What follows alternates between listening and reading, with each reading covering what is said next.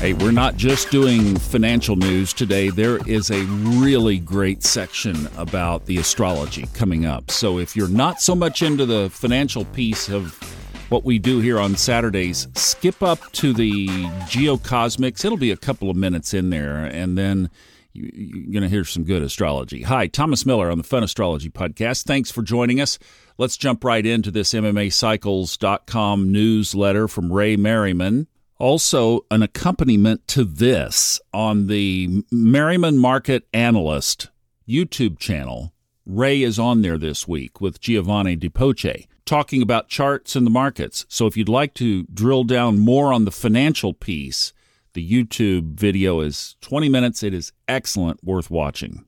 Then I've been playing with the little short term intraday stuff, and I'll tell you about that after the newsletter. All right, so this is from MMAcycles.com. There's a free newsletter section at the top, and that's what we do on Saturdays. Quoting two articles, one from the Wall Street Journal, it says banks are in trouble because of rising interest rates. Rates have climbed because inflation is high, and inflation is too high because demand is hot. One way to cool demand would be for the federal government to cut spending, which happens to be what the Republicans, who control the House, are demanding in return for raising the federal government's $31.4 trillion borrowing limit. That's the Wall Street Journal back on May 5th. Now, this from the 2023 Forecast Book, the chapter on the USA. This was written in October of 2022. Ray's Forecasting. On the other hand, what will happen if the government's debt continues to increase at the pace it is on? How long before the nation's credit is downgraded and then goes into default? The other transiting outer planet involves Saturn entering Pisces, which will also form harmonious aspects to Venus and Jupiter in the U.S. founding chart. That happens on May 10, 2023 through January 22, 2024. Thus, a long term plan to deal with the nation's fragile economy can lead to positive results and the accomplishment of goals. Maybe it deals with the nation's debt and the reversal of its deficit spending activities. It will be all about exhibiting the favorable qualities of Saturn, which is best when oriented to the long term, as in investment of time and resources. End quote. Now Ray's commentary.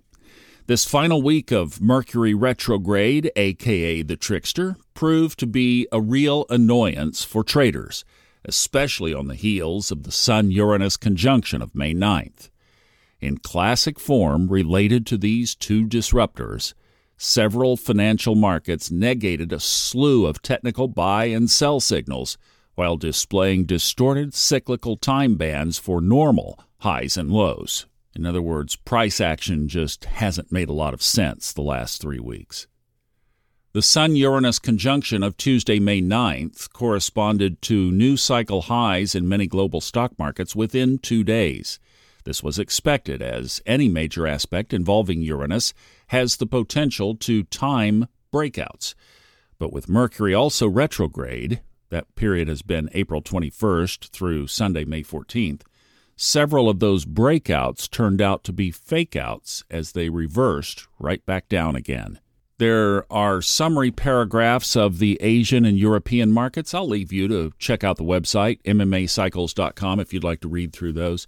But I do want to hop to the U.S. markets. The most contradictory stock market performance was in the United States after making new cycle highs on May 1st, just as the Mercury retrograde midpoint was getting underway. Both the Dow Jones Industrial Average and S&P fell hard into May 4th and 5th, then spent all of the last week trading within the prior week's trading range with a tilt more to the downside.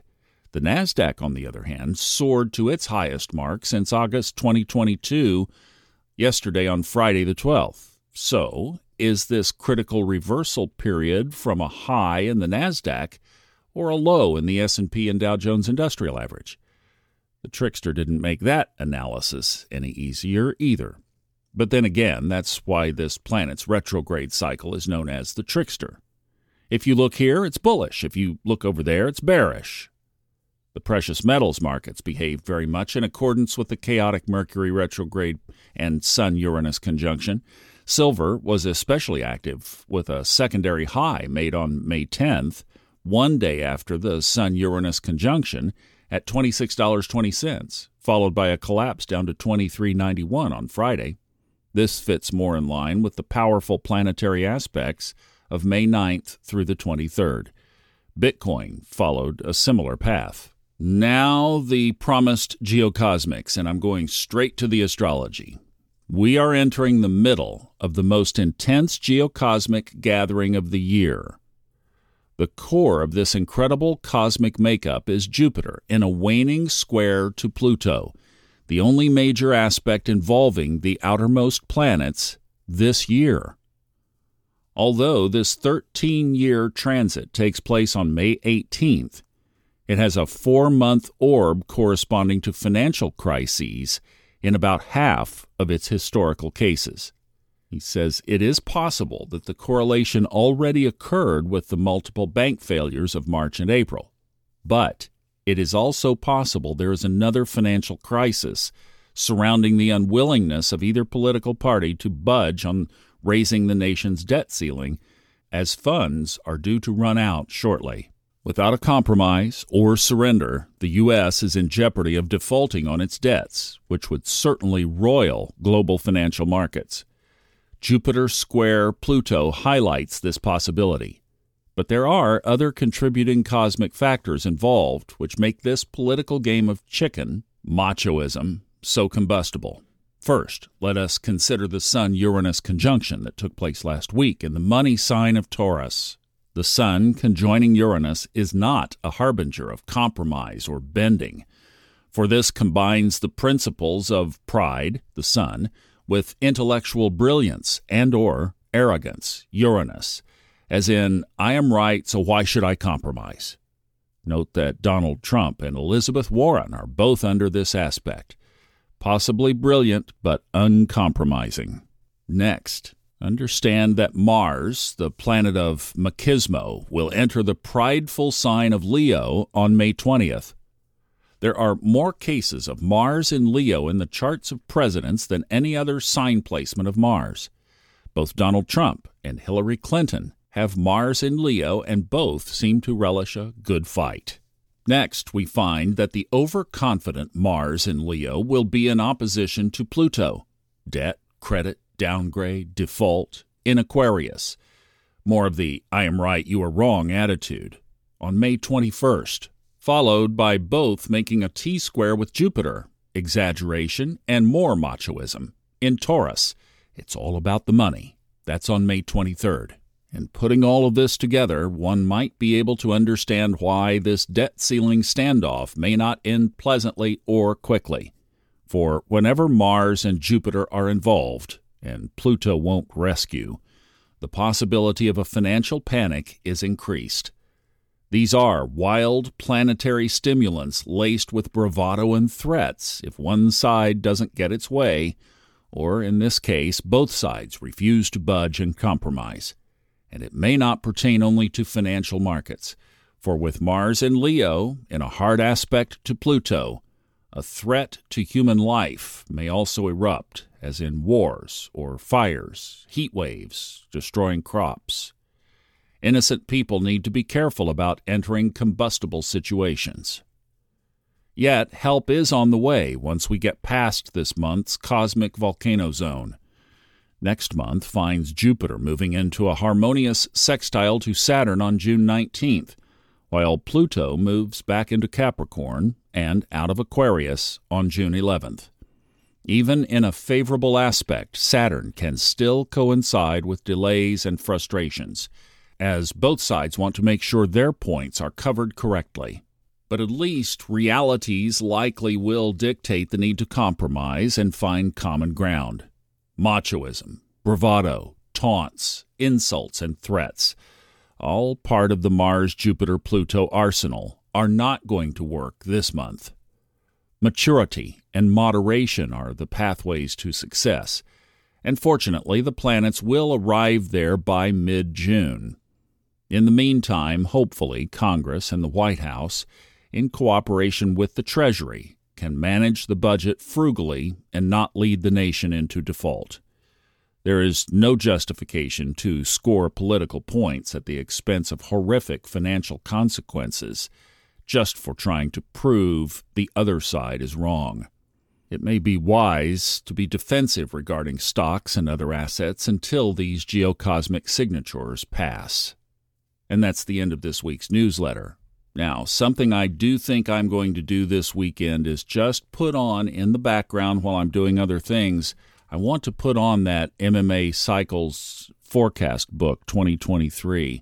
It's on audiobook, and I did the narration on it. And it's time to do a, what would you call it, coming up to halftime kind of uh, review here.